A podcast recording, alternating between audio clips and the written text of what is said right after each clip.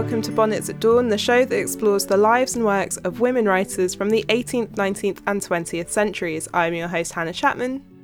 And I'm your host, Lauren Burke. This week, we are talking about something that is a little different for us, but it speaks so much to our season on lost books, unpublished works, and marginalised voices uh, that we really hope that you will enjoy it we are joined by rare bookseller Patrick Olson for a chat about the rare book trade and how worth is determined. And we'll also be talking a little about the works of Phillis Wheatley and how, despite being so important a writer, her story, her true story, was nearly lost to time. Now, in an alternate universe, one that's completely free of COVID, we actually would have been staying with Pat during the American literary home road trip that we were planning this fall. Um, Pat actually lives really, really close to Orchard House. So that would have been a perfect place for us to crash uh, during the 5K. And we would have been up close and personal with some of the rare books that we are going to be chatting about today. Patrick Olson is the owner of Patrick Olson Rare Books in Lowell, Massachusetts.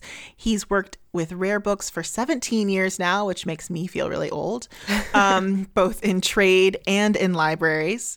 While his business focuses on pre 1830 material, um, his preferred bedtime reading is actually 19th and early 20th century fiction.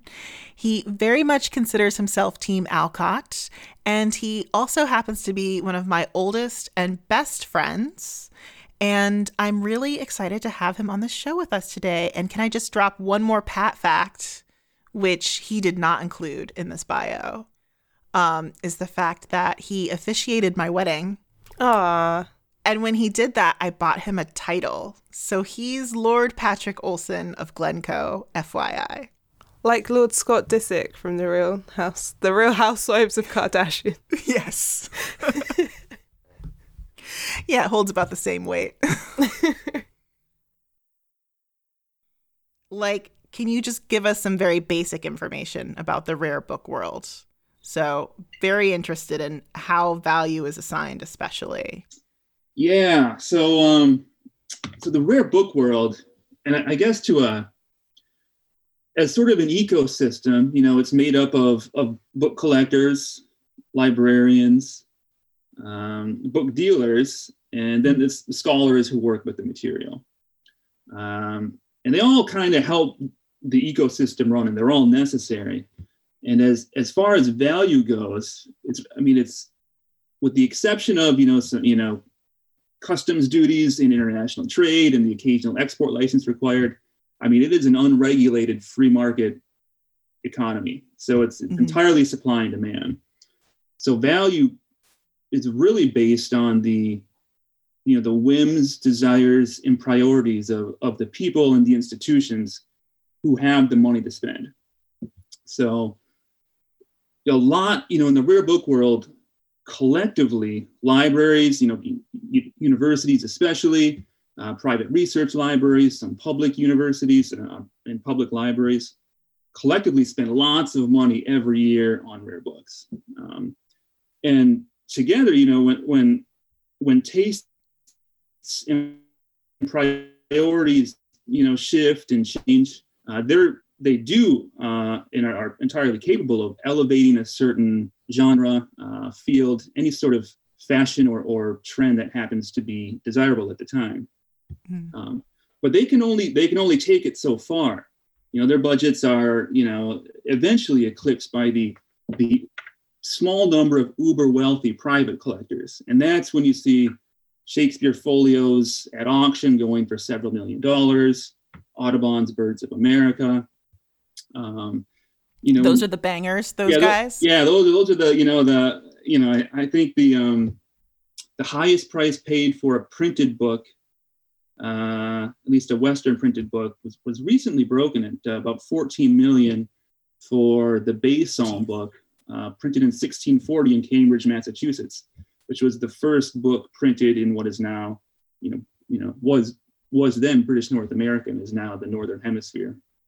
Um, granted, you know, Mexico had printing a full century before what is now the U.S. did. The Spanish brought it over there long before we had it.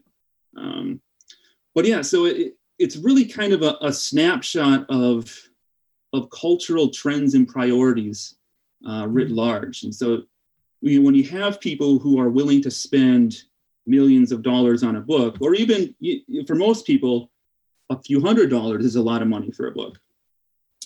Um, you know, people are buying things that they they care about, that they're familiar with often, and so what you see often is, the you know the Shakespeare's, you know, the Jane Austen. Um, you know, these are are literary authors, many of whom were studied in school. Uh, you know, with whether grade school, university, by the collectors who have the money to spend. So they're they're spending on what they know, uh, what they're familiar with, what they like. Um, but when you look at universities, you know, they, they too are, are, are trying to cater to, well, as, I guess, as opposed to the private collector, universities are trying to cater to a, a much larger audience.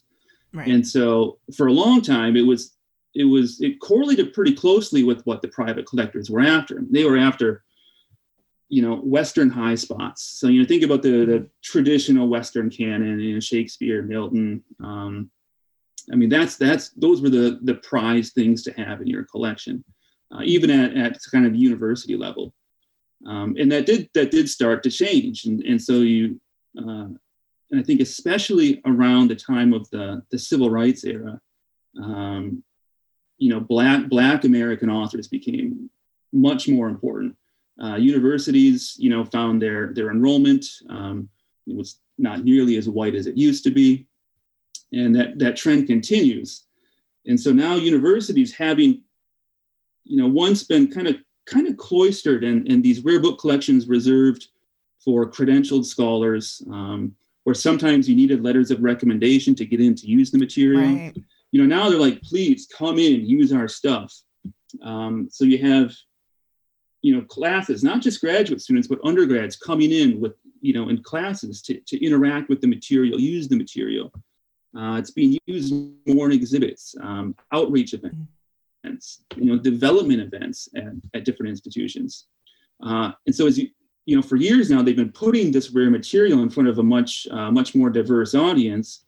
And so they're trying to, you know, bring in collection material that that speaks to the, you know, an expanded audience. So suddenly having, you know, caverns full of, of just you know ancient books by a bunch of dead white guys. Um, you know they they want more to kind of uh, engage a you know a much broader audience than they they've dealt with you know i guess for most of their hundreds of years of existence. Um, it's interesting that you've had that like experience to just at the university administrative level as well as yeah. like private dealing with private collections also. Yeah yeah. Thinking about your days getting started in the book business. Yeah. Which we could really get into. Yeah yeah.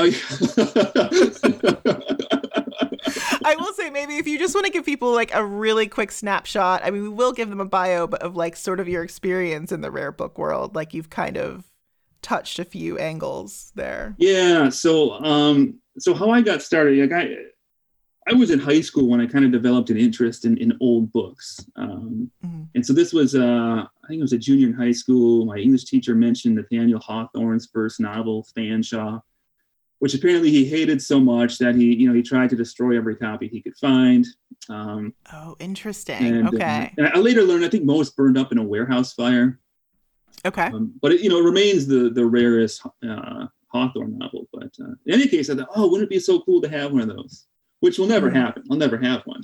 Um, but that, that how much would that go for? Oh, I, I, was I was talking to a bookseller a while back who said years ago he found one, and uh, I, I think it sold for something in the uh, maybe the low five figures. Okay. Um, you know, it'd be it's a bit, yeah, bit pricey. Yeah, pricey. Yeah.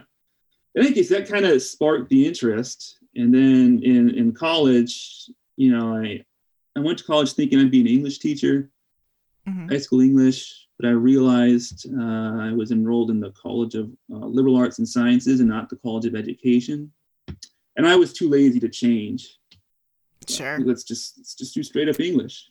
Um, and so I, I, thought, you know, write, writing seemed like a precarious existence. Um, mm-hmm. Somehow, book selling seemed stable, more stable. Yeah, yeah. yeah. somehow. Um, so, so I uh, I asked. Uh, I went I knew there was a rare book dealer in uh, the South Loop of Chicago. So I went down there, asked for a job. He hired me on the spot. This was, I, th- I think this is my sophomore year of college. I think so. Yeah, is that right? Yeah, sounds about right to me. yeah, he, he hired me on the spot, and maybe that should have been a red flag. And he didn't he didn't look into me any uh, any deeper. You you're you are very trustworthy, Pat. I, I don't know. I'd probably hire you on the spot too. Um, and and Lauren, you know some of the drama. I um, eventually had to had to leave because you know kind of I needed a paycheck. The paychecks sure. I mean.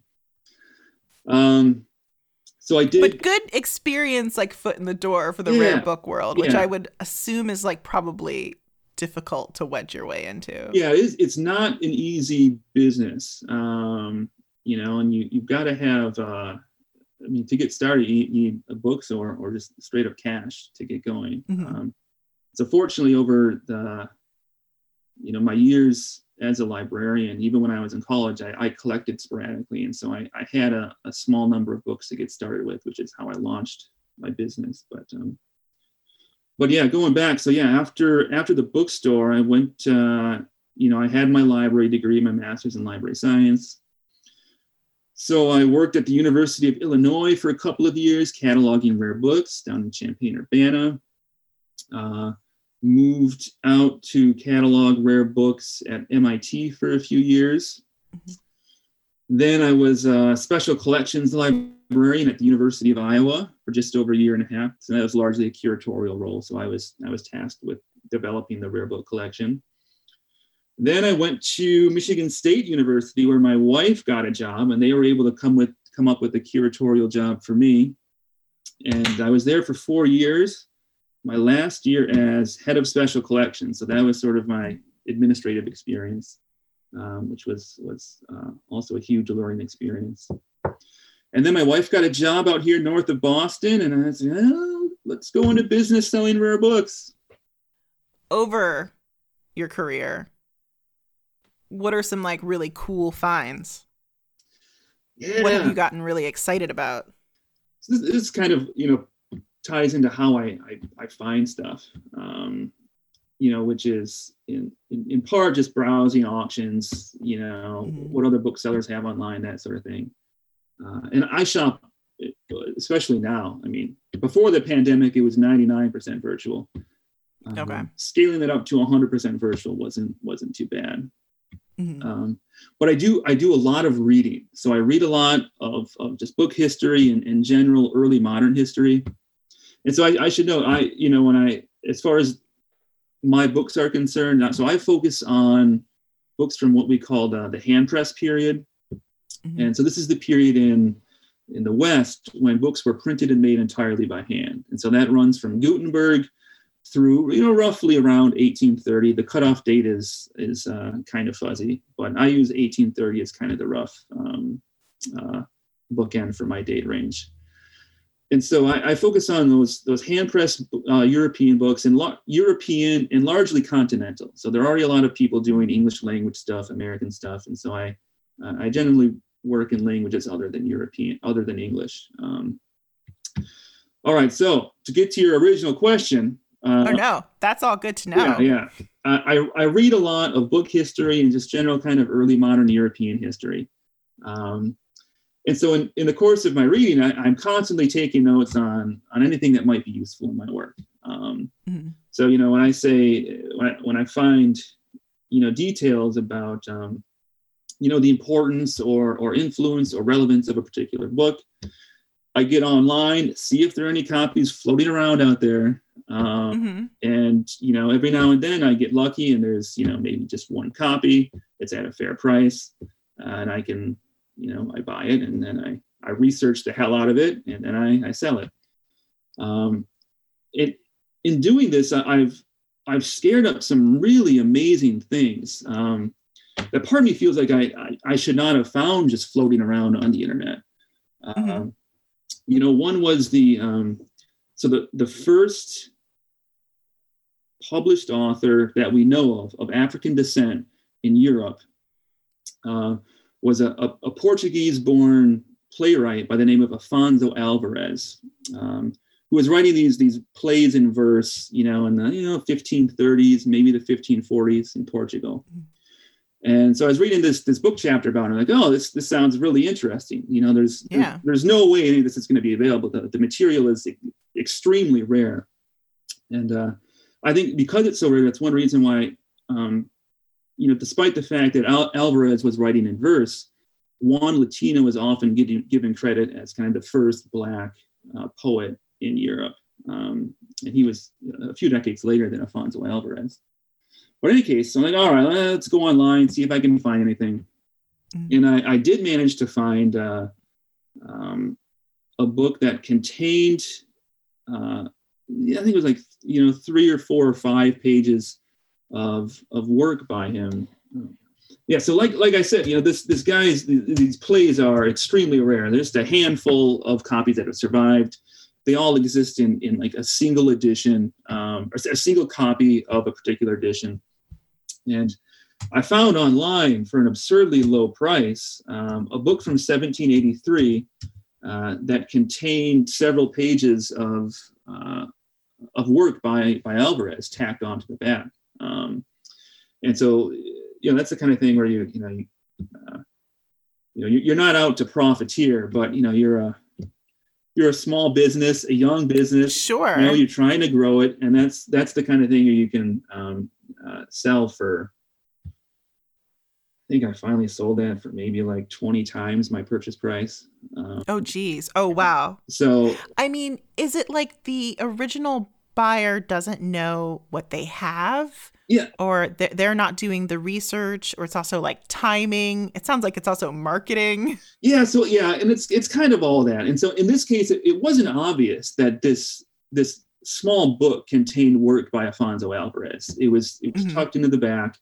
Um, you know, it did it did mention it on the title page, but it you know was sort of downplayed. But it it it, it takes you know so the the kind of cataloging and describing I do was pretty research heavy. Um, and so, yeah, in a, a, big part of the, of my job is, yeah, finding not necessarily things that other people have missed. In, in this case, this is something I would, you know, if I had that book, I, um, you know, highlighting that particular aspect of it would have made it much more saleable and, much more, you know, relevant to um, to a, a, much broader audience. But uh, yeah, it's about catching things that other people miss, but also just um, seeing something in a different way. Uh, you know, some book, one bookseller might um, uh, see this as this, you know, this is, you know, a, an unremarkable um, piece of Portuguese writing. You know, who cares? Uh, but put in the context of you know, the contributions of, of people of African descent to European literature, I mean, it's it's tremendously valuable, and it's the kind of thing that you mm-hmm. just you you can't find. Um, you know, there are no sale records for his work, uh, and so it's it's a matter of yeah doing the kind of the legwork to figure out well how how rare is this? You know, is this the kind of thing that appears at auction every year, or is this the kind of thing that mm-hmm. never appears at auction? Um, you know, are there eight copies of this available online right now, or is there just one copy available right now? well, yeah, I was talking about Portugal. You know, the, there was a big earthquake there, maybe in seven, 17, mid 18th century, destroyed a lot of archival records. Um, mm-hmm. And so, just the availability of research material for, um, you know, I guess the part of Europe that had the the largest population of, of people that of African descent doesn't. I mean, it's not as robust as it, it could have been. Right. Um, yeah. That sucks. yeah, that's well, that sucks. but then you, you think, and a lot of it depends so much on. This is where you kind of get into to history of the book type stuff. Uh, the format that something was published in. So yeah. Small, slight publications don't survive as well as you know hefty tomes. Um, mm-hmm. so you know, take the the case of of Juan Latino for example. Well, it was a, a pretty substantial book he published uh, in 1570 1570s um, and uh, also extremely rare. I don't want to downplay the rarity of that of, of his his work. Um, but it was it was uh, the work of a scholar who was you know glamorizing uh, Granada's military conquest of Spain's Morisco population. That's the kind of thing that's going to be much uh, of much greater interest to the cultural gatekeepers of his time, and probably not considered as as worthy of, of preserving over the years. Um, right. And you you know you look at and this is the case with you know across the board. You take the Gutenberg Bible for example. You know we think there are about 180 copies survived. Or, or I'm sorry, 180 copies were printed, and of those, more than a quarter of them survive substantially complete. Now you, you compare that to something like your run-of-the-mill 18th century almanac, uh, which may have had a, a print run in the you know the low five figures in some cases. Um, sometimes no copies of those editions survive just because they were so heavily used. Uh, you know, they were ephemeral in nature, meant for just a year, and not mm-hmm. thought worthy of being kept, collected by a library. Um, you know, they weren't of, of serious scholarly value, so why bother preserving them? Um, and I, I think Phillis Wheatley is another interesting example here. You know, she uh, is often, you know, I, I, think we usually say that she's the first African American to have published a book of poetry. Um, but we often overlook the fact that uh, a guy by the name of Jupiter Hammon published, uh, who was also of African descent, uh, published a broadside poem, I think in 17, the 1760s, not, okay. not, you know, shortly before Phillis Wheatley. Um, but broadsides, I mean, survive in much, much smaller numbers than you know Phillis Wheatley's book. They're just not meant to mm-hmm. uh, to be preserved, not meant to survive. So, so yeah, it's funny how um, you know not just uh, the priorities of the collectors, but just the format of the item can can have a huge bearing on whether or not it survives.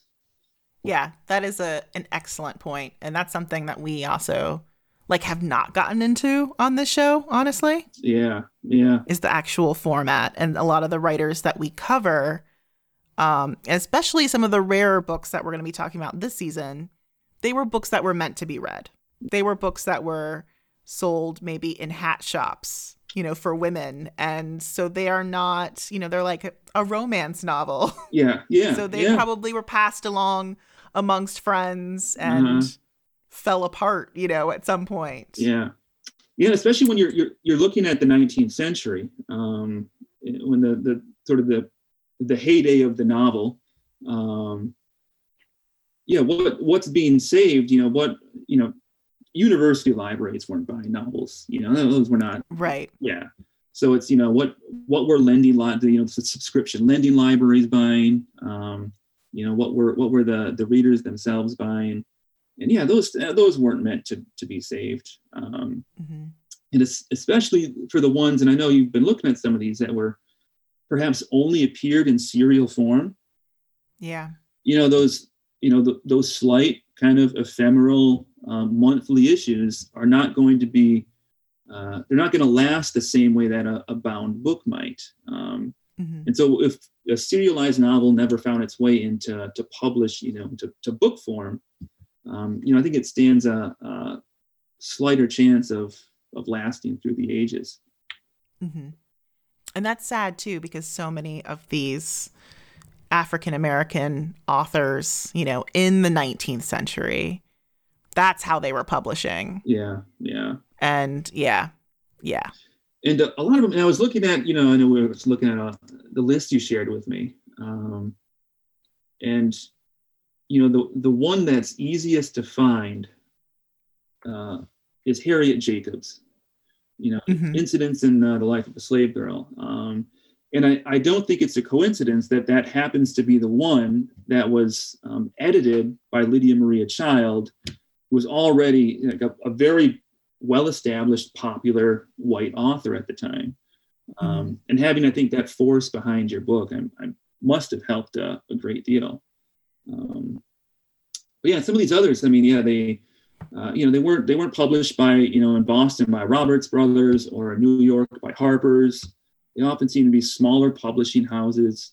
Um, mm-hmm. May not have had the distribution networks that were quite as extensive and robust as some of the bigger publishing houses, um, and probably had a harder time just finding finding buyers. Um, yeah, you know, and, and probably had smaller print runs for the same reason you know, this is you know, 19th century fiction is always interesting because it, you know, at least for from, you know, and I, since I deal so much with libraries, a lot of the libraries that would want to have, you know, those books in early editions already have them, and so this, you know, this is a a, a huge swath of the market that's that's still, um, you know, prices are driven largely by private collectors, and there's you know, there's no shortage of people who who grew up reading the Bronte sisters, Jane Austen and who you know when they have some money they really want you know those early those first editions of the books they love. But yeah, it'll be interesting you know uh, to see how you know what's taught in the authors that are taught in school in college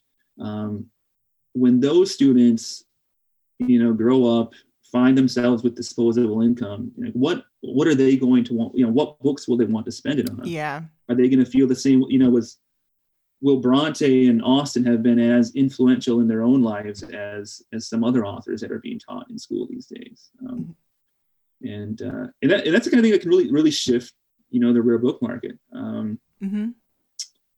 You know, Hemingway, Faulkner, Fitzgerald. I mean, are, are are these if these guys fall out of favor in the curriculum? People aren't going to, you know, grow up into wealthy adults interested in buying yeah. editions. I mean, in general, we're talking about like how value is assigned to men versus women. Is it just as sexist as everything else in the world? Like, I mean, yeah, it's it's sexist. I'm not, you know, I'm not going to sugarcoat it. Mm-hmm. Um, I mean, you think of it, the United States has produced plenty of great women writers but the American literature market is still dominated by, um, uh, you know, Herman Melville, uh, okay. Walt Whitman, um, Edgar Allan Poe, and then you get into the 20th century. I mean, the high prices are, are for F. Scott Fitzgerald and still Hemingway, Faulkner. Um, that's not to say there aren't expensive um, first editions by women authors, but yeah, it's still, I mean, they're still eclipsed by uh, by men. And in this case, you know, the I, I think prices paid for these books is is not a terrible gauge for how they're valued in society. Um, mm-hmm. And that women's literature for a, a long time has um, just not been valued as as, as you know, nearly as much as it should have. Uh, I imagine that's going to, you know, I guess the question is, you know, when when does that change? Right. You know, so it, um, if it comes down to the the people who have the money, uh, you know, who has the money? I mean, you look at the the wealthiest people in America, and you're, you know, looking at at white men, um, you know, who understandably will want to collect, you know, if they want to collect books, will collect books that are meaningful to them. People, you know, men who have the money to spend on that stuff now are probably going to be men who grew up reading Hemingway, Fitzgerald, Faulkner in school. Right. That's what they identify with, and so that's what they're buying. Going back, is there anything, uh, any other cool finds you want to tell us about? You did have that medicine one too. Yeah, the, talk about that. That's really cool. Not so, you know, it's not like it was, it was something I found that was, uh, mm-hmm. you know, vastly undervalued. It's sort of a really interesting, uh, you know, kind of uh, window into how early modern women authors were treated. Mm-hmm. And so yeah, I, have got I, I, picked up this book by um, uh, a, a, woman, a Spanish woman named uh, Oliva Sabuco, who in the late 16th century wrote uh, a book on basically um, uh, how physical health affects mental health. So it's sort of a kind of a, groundbreaking work of medical philosophy. Um, and she was you know, by the early early 17th century, she was she was recognized as kind of a, a, a wise woman, you know, uh, one of the, um, the, most eminent people in her field. Um, but this work of hers was was pretty thoroughly panned by the medical establishment. Uh, you know, one, she was a woman, so that counted against her. Right. Um, and two, you know, what what is she talking about? Mental health can affect physical health. That's crazy talk. Mm-hmm. And so certainly today, you know, we know better, and, and she deserves Sure. real credit for for kind of um, starting to suggest the connection between mental health and physical health. Because certainly, you know, stress takes a, a, a, a real toll on the body. We know now, um, but uh, this is this is crazy. So, her father, in his will, claimed credit for her book. Um, Which I didn't know that's something you could do in I- your will. I, I didn't either. I didn't either. Oh, let me let me find what uh, exactly what he said. So uh, Sabuco had um, uh, was given you know credit for authorship for uh, you know the first few hundred years, and I think this her father's will was discovered I think in, in 1903 or 1904, early 20th century, Mhm. and so that's when people said, oh well, this you know her father said he wrote this, so he must have written it. So that's when author, authorial attribution was was um, switched to her father, and it was only uh, recently, even in the, in the last 15 years or so, or uh, um, you know these uh, women who are the, sort of the modern editors of Sabuco's text investigated this claim. Like, well, let's let's see how this holds up, and uh, and there was there was kind of a some harsh wording in this will. So her father said, uh, I order my daughter, Luisa de Oliva, not to interfere in the said privilege if she wants to avoid my curse, because I have established evidence of how I am the author and not she. So he, you know, really kind of There's a curse. yeah, there's a curse. He's throwing some serious shade. He's like, she didn't write this, I did. And, and by this point, you know, she was rather famous as a, um, uh, you know, a, a learned woman of of uh, of medicine. But in any case, these modern editors have recently looked at this, this will and presented pretty compelling evidence that the witnesses who signed the will um, did so before her father's text to that effect was added. Okay. So the, the witnesses did not actually see his claim to authorship when they signed it. That was added after the fact. Um, That's how you sneak in That- crazy stuff that's in your will, you- guys. That's how you sneak it in. Yeah. Here, sign this blank sheet of paper. I promise I won't add anything untoward. Um, Not at all. Interesting. Okay. Yeah. All right. and so, and so yeah, this kind of goes back to other, you know, this is just one uh, one recent discovery. I mean, uh, undoubtedly, Mhm. they're going to be you know, when you start digging into the archival record, more stuff like this is going to to crop up, uh, where we find authorial attributions shift. Um, you know, we, Mhm. we you know discover an unknown identity of a particular author. Um, so I think this is where some of the the most exciting discoveries are are going to be made, at least in in the realm of early modern publishing, um, where the the archival record is pretty scant. You know, often all we have are the you know, the published text that came down to us, not the negotiating, the correspondence that that preceded it. Right. You know, uh, And you had a book of hers, or did you did you sell? no, a I book of still have that one. Yeah, so I have. This is the um, the fourth edition of her book, sort of the last early modern edition, uh, which was published in 1728. Um, but uh, yeah, so uh, you know, it's an, uh, a fascinating sort of tale of posthumous plagiarism by her father, and I, Yeah. I just I never conceived that that would have been a, a concern. So since we're on topic of, of women writers, um, it was like so one of the the great uh, great women scientists of early modern Europe is a woman named Laura Bassi, an Italian physicist who was active in the 18th century. Um, you know, she was the the first, the only the second woman to get a PhD from any European university uh, the first to get one in the sciences and the, the first woman to be offered a, you know, a permanent teaching gig at a, at a university in Europe. Um, so huge deal, huge deal, Mhm. uh, well known. And, uh, you know, I, I never thought I would have any of her work, you know, it's, she, she finally, she published um, I think just five things during her lifetime. She's very productive. She presented a lot of a lot of lectures, um, and is uh, despite not having published a whole lot, um, seen as kind of a role model for engagement with her profession. So she was tremendously Mm-hmm. active. And a lot of scholars suggest that the best way to gauge her, her contributions to the field and the role she played is to look at the voluminous correspondence with other scientists of her day. Okay. Um, so in any case, she published very little. Uh, you know, her dissertation and then four articles that were scattered in, um, you know, a scientific journal published in Bologna, Italy. Um, and so, you know, one day I was like, all right, well, let, us see if I can find any any copies of these these of her articles in these journals. Um, Mhm. You know, thinking surely if if there's you know work by Laura Bassi, uh, it- you know, her name would appear in the author field. I mean, it would be clearly called attention to, uh, given her stature. But no, I, I found for a, a, a you know very small amount of money, um, you know, a, a journal that contained two of her articles, and so they like fully this single book. Uh, it contained 40% of the work she published over the course of her life.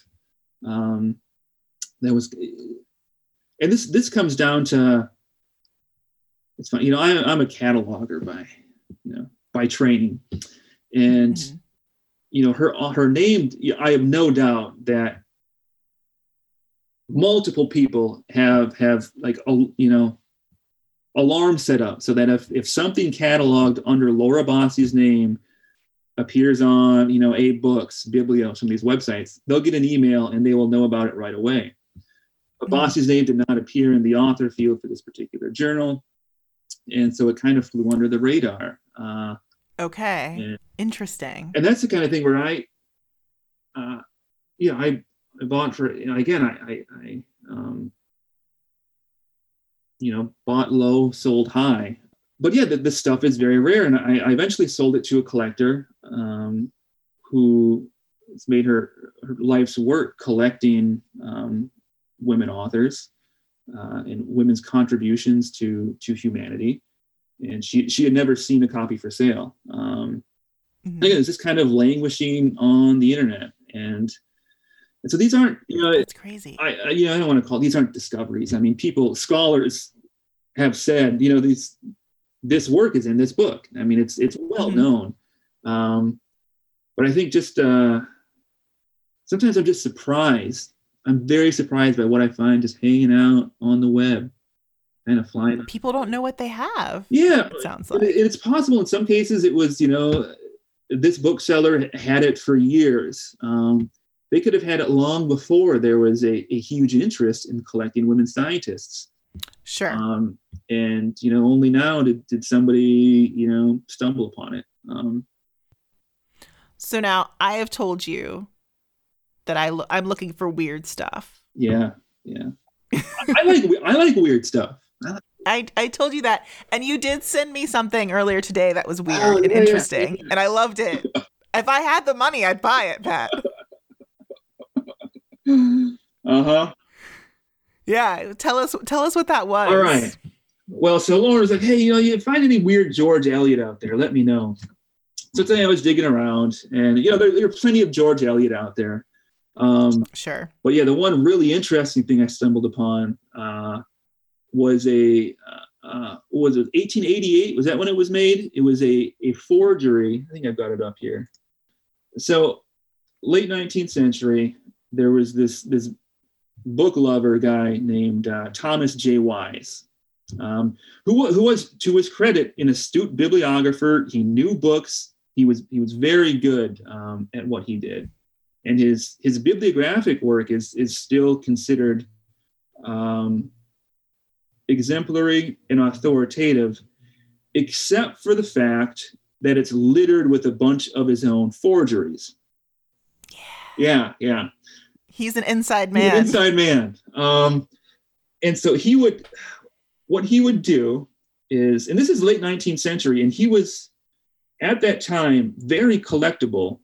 Uh, were you know the Brownings, uh, you know the 19th century romantic fiction and poetry, Oh yeah, all of our faves. Which which here. is really kind of interesting because he he was not very far removed at all from those authors. Mhm. So he this is you know from from his perspective this is pretty modern stuff. Um, and so he would capitalize on the demand for that material by fabricating um, the privately printed, you know, first editions of these authors. And so, so Laura, what I shared with you was a, a copy of Brother and Sister Sonnets by George Eliot, uh, which has on its title page London for private circulation only, 1869. So this was Wise's specialty. So taking an established collectible author, fabricating uh, an addition intended for private circulation. People can't Yeah. using air quotes here, but I'm using my air quotes. Um, and he would offer them to to collectors. It's like, oh man, you you're gonna love this. This is the ultra rare, privately circulated first edition of you know George Eliot sonnets. Only went to her closest family and friends. Only a few copies were printed. Yeah, you know, please offer me you know Yeah. ten times what you would pay for you know the other first edition Mhm. people would buy them and he would he would sell as many as as he could you know and Mhm. and, and that's how his his empire started to crumble was that um, you know some collectors started to talk like oh he offered this to me too and i thought i had the only one and what's going on um, and and so for this george eliot for example um, you know in the end analysis of, of of the paper and of the type um, you know it can't be uh, later than maybe about 1888 um, and I, I should give credit. So this is available for sale right now by by Jarndyce, uh, which is a, a, great um, UK dealer. Uh, they've been in business for a long time. Um, so credit to them and their cataloging and for making it available. And it is for sale for two over two thousand dollars. Yeah, it's a, So these forgeries are worth now they're worth a yeah, lot of money, is- which I think is hilarious. The weird thing, and this, you know, people have always been interested in kind of bibliographic curiosities, and that's what they Which I mean, that's my th- that's yeah, my deal. Yeah, yeah, and I, I, who doesn't love a good forgery story? Um, Sure. and yeah, so the, these these Thomas Wise forgeries have become very collectible. Um, you know, they're, they're not usually not worth as much as the true first edition, um, but they are. Uh, I mean, they're curious. Um, you know, they're uh, besides their curiosity, they're they're kind of instructive in terms of the. Uh, you know the book market at the time and what people valued um, so Yeah. that- I think that's why I like it. I think the story is really interesting um in that it also like it just brings you closer to the author or I like that the the original buyers felt closer to the author. Yeah, yeah. And, you- and you're right. This, gets back to the idea of like this is not this is not a you know a monetary thing for collectors. I mean, this is this is a a, a romantic pursuit. Um, Mhm. and, uh, like, you know, if I have the money, I don't care what it's going to cost. I need that book. Um, Yeah. and people, Yeah. people paid for it. But yeah, there's a, a, a, bibliographer, John Carter, um, in the early 20th century, wrote kind of the definitive expose of the Thomas Wise forgeries. And uh, yeah, everything. You know, by that time there had been a lot of suspicions, and and Sure. um, but yeah, the uh, the whole whole house came kind of crashing down. And then you know you feel for the collectors who shelled out you know big money for these Yeah. uh, you know these privately printed first editions that nobody else had, and suddenly they're they're worthless. Um, yeah, But now they're worth but now something. they're worth something. Yeah, yeah.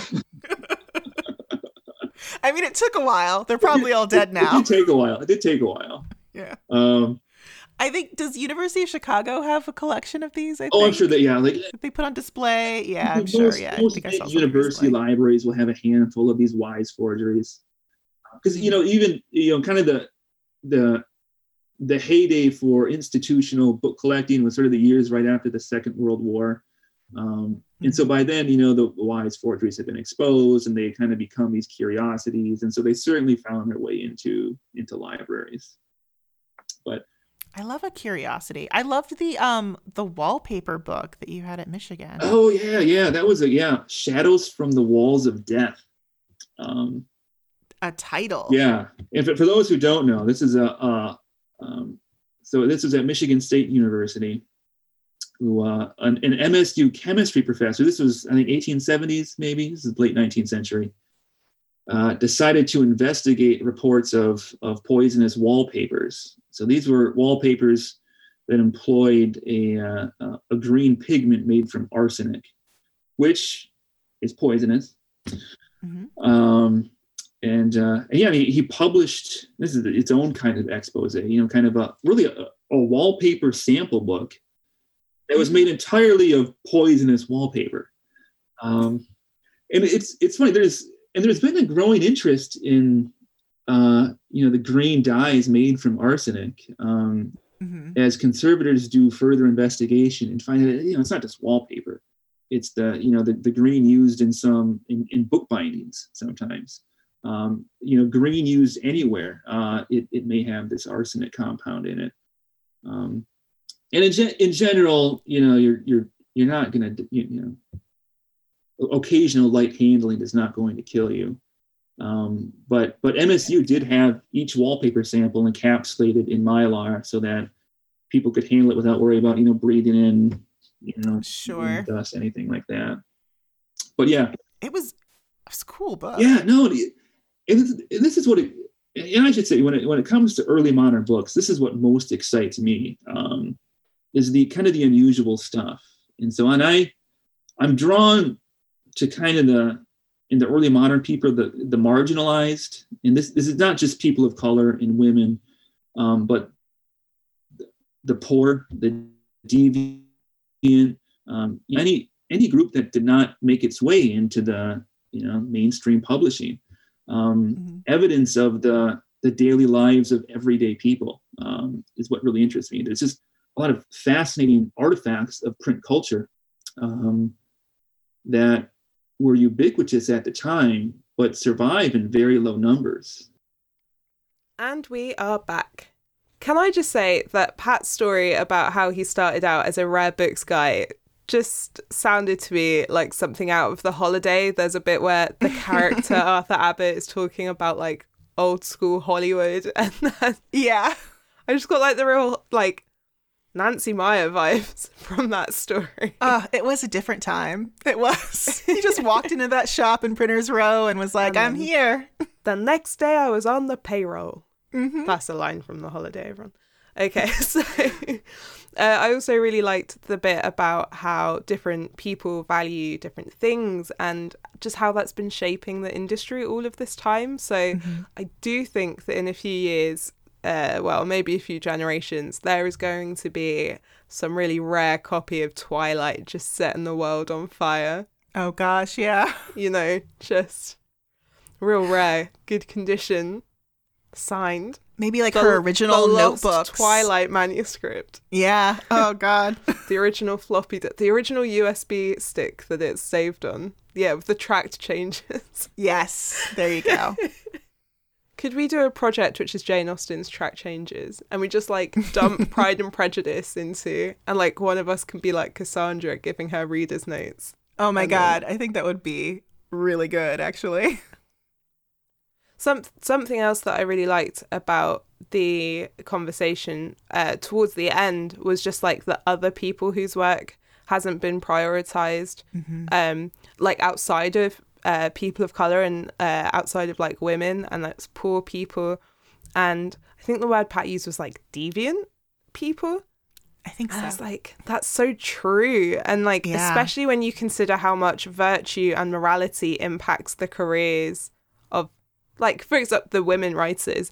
And mm-hmm. i'm sure to the uh, writers of color as well where you're not a man and so like you have to be so good. You have to you're standards have to be higher and that's not just of your work but of your personal life you have to be yeah. like flawless and i think that's interesting because that's going to come up later in this episode mm-hmm absolutely but like yeah i want to like deviants, also- like people like who are keeping journals in prison. Is that what he means? Like it just, Yeah, it's just like something that, that, I yeah. Mm-hmm. had never thought of, and I was just like, "It- it's so right.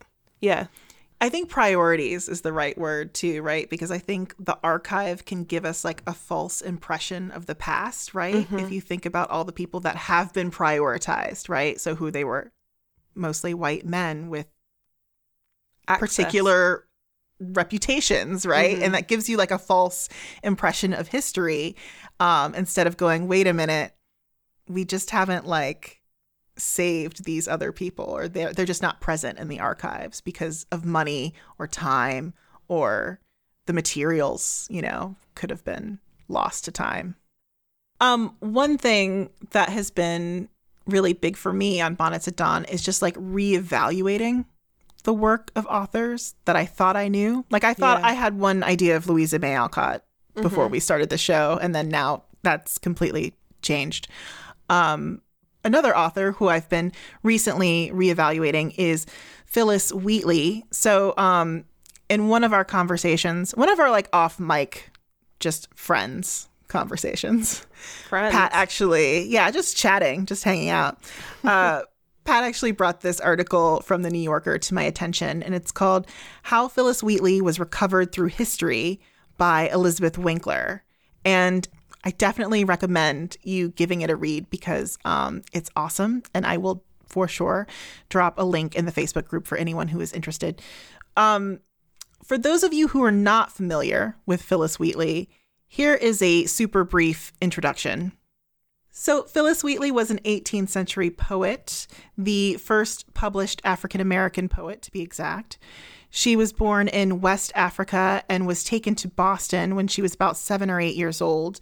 And it was upon her arrival in America that her birth name was completely lost to historical record, and she was renamed Phillis for the boat that transported her, and Wheatley for the family that bought her. Now, unusually for the time, the Wheatleys taught her how to read and write, and she even learned Greek and Latin by the age of 12. In her early 20s, she traveled to London, and it was here that her first book, Poems on Various Subjects, Religious and Moral, was published in 1773. So, after publication of her book, she was emancipated by the Wheatleys, which, you know, may or may not have something to do with the fact that she became incredibly famous both in England and in America. And then eventually, after returning to America to attend to her dying former mistress, she married John Peters, and the pair had three children, though none survived infancy. At just 31, Wheatley died, and her second book of poetry, though written, was never published. So, Lauren, I'm curious whether or not uh, Phillis Wheatley is an author that you had heard of. Like, did you study her in college? Because I had never heard of her. Surprise, surprise. And then I was reading the introduction to Contending Forces, the Pauline Hopkins book, and the there's a story of Phillis Wheatley um, appearing in front of a panel of uh, like important townsmen to prove that she had written her poems. Like oh you're an enslaved person. You can't like you can't have written it. And then she had to go. And there's no record of what there's no like minutes from the meeting but i guess they were like yeah like oh She they wrote a actually is letter. they wrote like capable a of thing reading and and saying writing. like oh we the undersigned can confirm that this like slave child oh it's the whole Mm-hmm. situ you know yeah so that was the first time and it didn't i don't think it meant went much further outside of that I had wondered if you had heard of her before. Um, yeah, of course I have. So the first time I encountered Phillis Wheatley was in elementary school. And how then, old is that Mm, so that's like five to 10. that's young Yeah. Yeah, for sure. because this poetry is not like the cat in the hat Mm, yes, but we're going to, yeah. Okay. Yeah. okay And I would say then maybe she was mentioned in a class or two after that, but she was definitely not like a serious part of my curriculum. okay I would be interested to hear from other Americans, like how they were introduced to Phillis Wheatley. and also british um, people if if she's if someone that had- you would yeah. taught yeah because definitely For not, sure. not on Um, mine I think I've encountered her most as a passing reference just like the one that you came across in Contending Forces. I think that's really the context um, I'm used to seeing her in. That said, Wheatley does have a lot of name recognition in the States, and Okay. she is regarded as like an American hero. Um, she's someone that's part of the Boston Women's Heritage Trail. There are schools and like university halls named for her. And there are lots and lots and lots of children's books about Wheatley. Oh, really? Yes. Well, the article So is beginning to make a lot more sense to me. Yeah, so that's definite that that would definitely have been my introduction to Phillis Wheatley would have been from um a children's book that was probably uh inspirational in tone and also religious in tone. Okay. So, yeah. Um and I actually went back and I reviewed a couple of these books to prep for the show. hmm So I was like, it's been a minute. Let me see. Let me see what's going on in these. And I will say, as someone who writes children's biographies and studies women writers, wow, I had some feelings. Oh, really? I had a lot of feelings. Yeah. Um, so okay, overall, Phillis is often portrayed as like frail, hmm illiterate. That Mhm. word comes up quite a bit. Illiterate or uneducated, which um we'll get to in a second. so overall, Phillis is often portrayed as this frail, illiterate, or uneducated child who became a prodigy under the benevolent tutelage and support of her owners. I think this is the message that I'm getting from most of mm-hmm. these books. And I do want to circle back to the word illiterate and also like uneducated for a moment there because I think it's important for us to remember that Phillis was kidnapped and brought to a foreign country at a young age. So obviously she couldn't read or write in English. Um so yeah, so that word, you know, kind of irks me and I think if you are writing about Phillis in this century, just think about the ways that you're writing Yeah, about absolutely. her enslavement, Yeah. obviously. um anyway, she is ultimately presented as a very inspirational figure and is often in conversation with someone like George Washington, who was a great fan of her work. So, yeah. There's always been something about Wheatley's story that has bothered me. And, like, let me be clear on this this isn't about Wheatley herself or her work. Um, this is about the way she has been mythologized hmm in American culture.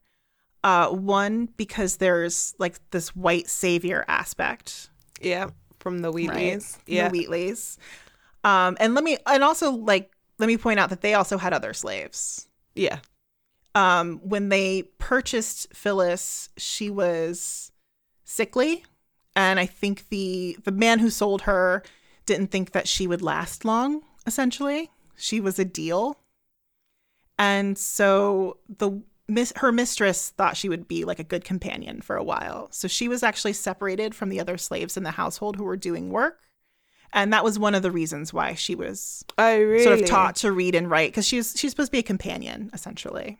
Almost like a plaything. Mm-hmm. Yes. Like it's something to do, like teach the little child how to read and write. It's like a, a thing to. Exactly. But- And then that the Wheatleys had children, didn't they? Because it's Yes. They she goes to England with the Wheatley son when her book. That's who she's with. Mm-hmm. yes. Okay. They did. Um and I think Phillis was meant to do like light Mhm. sort of housework in addition to being a companion.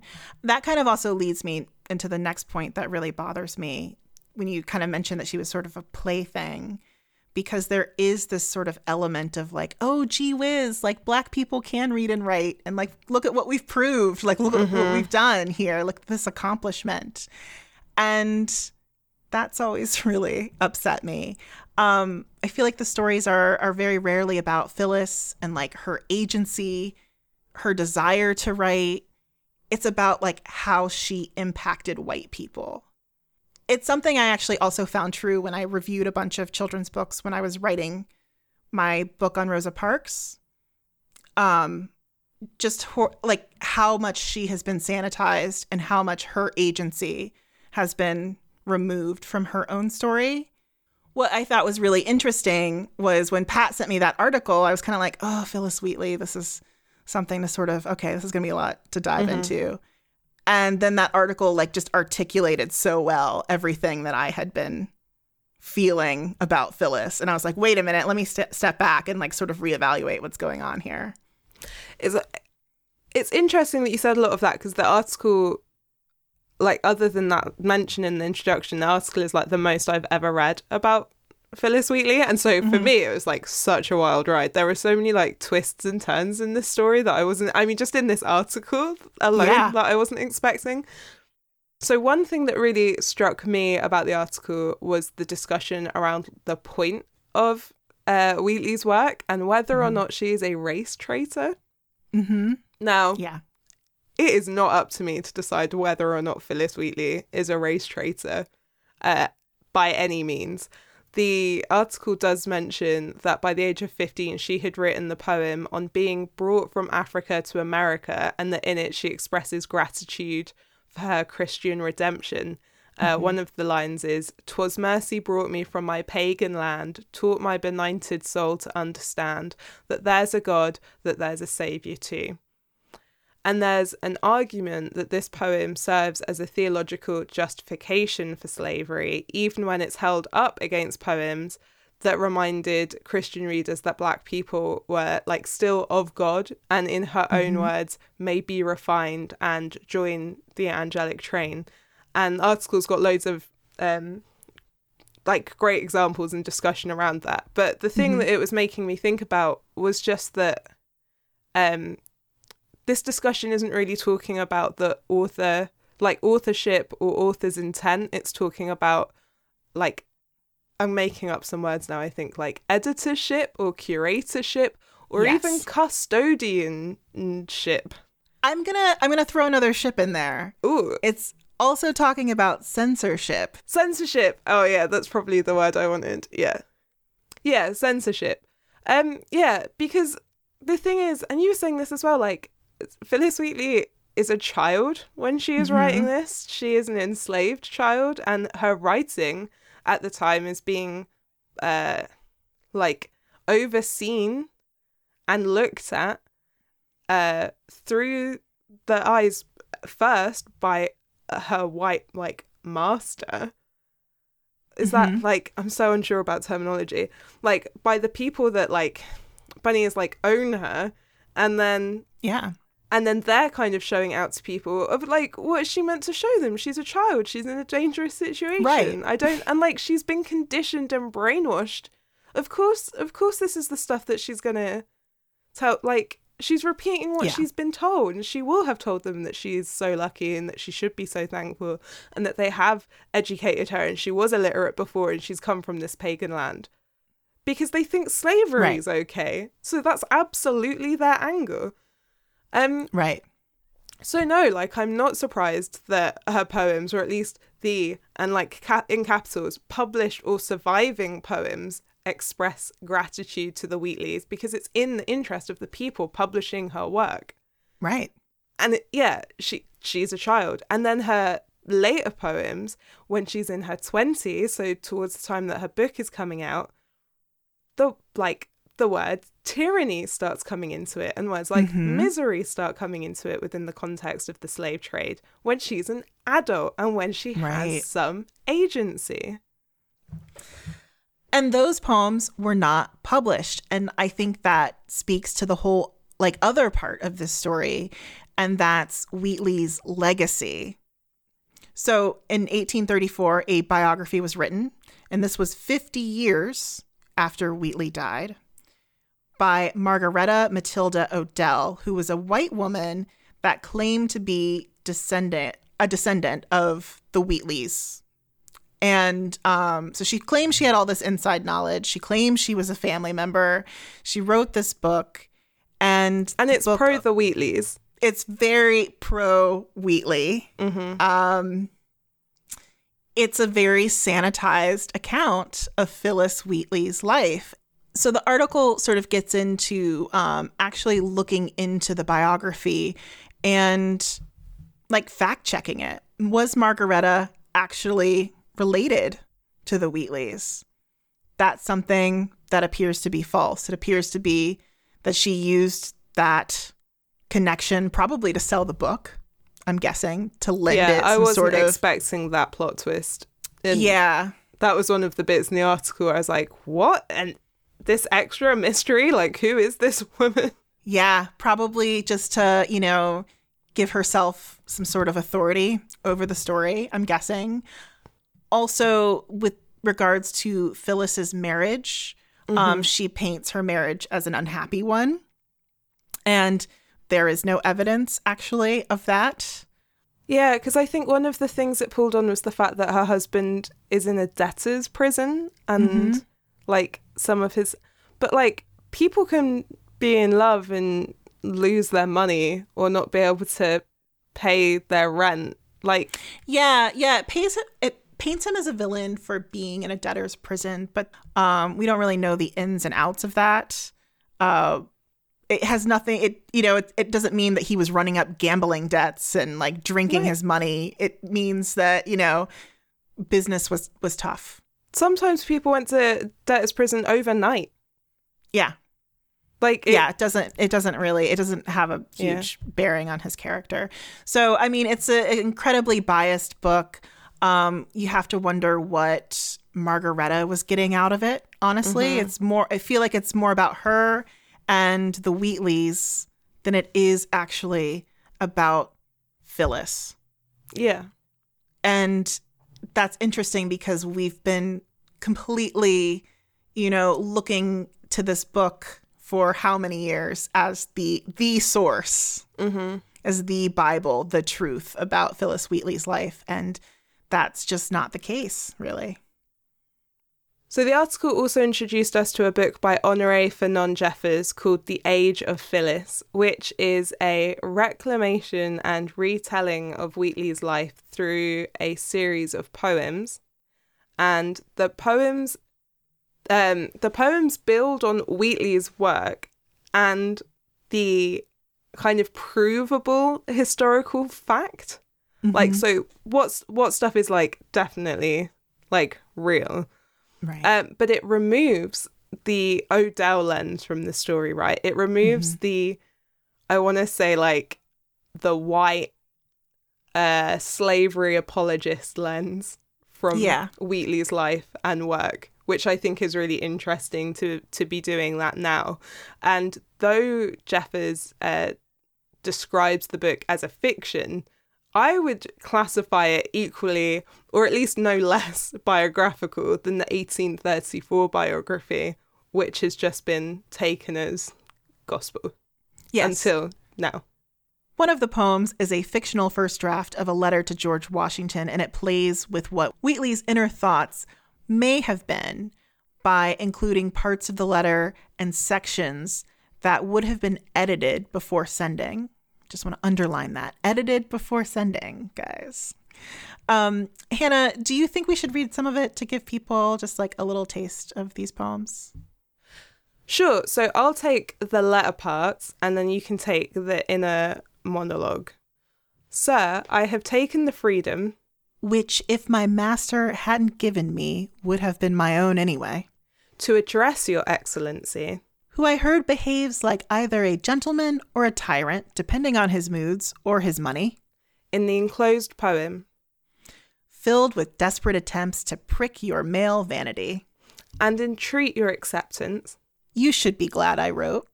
although I am not insensible, Of your cruel aversion to Negro men who fight for the indefensible. your excellency's most obedient servant.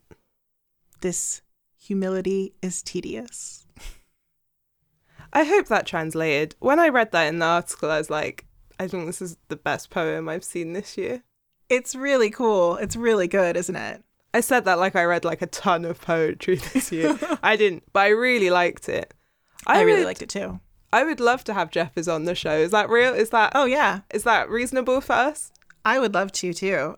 I just think that the that blended approach to biography and poetry and reclaiming and retelling Wheatley's story is just everything that I think at least you and I are interested in Mhm. and um something that we want to bring more to on the show. Like it's such Yeah. it's such interesting work.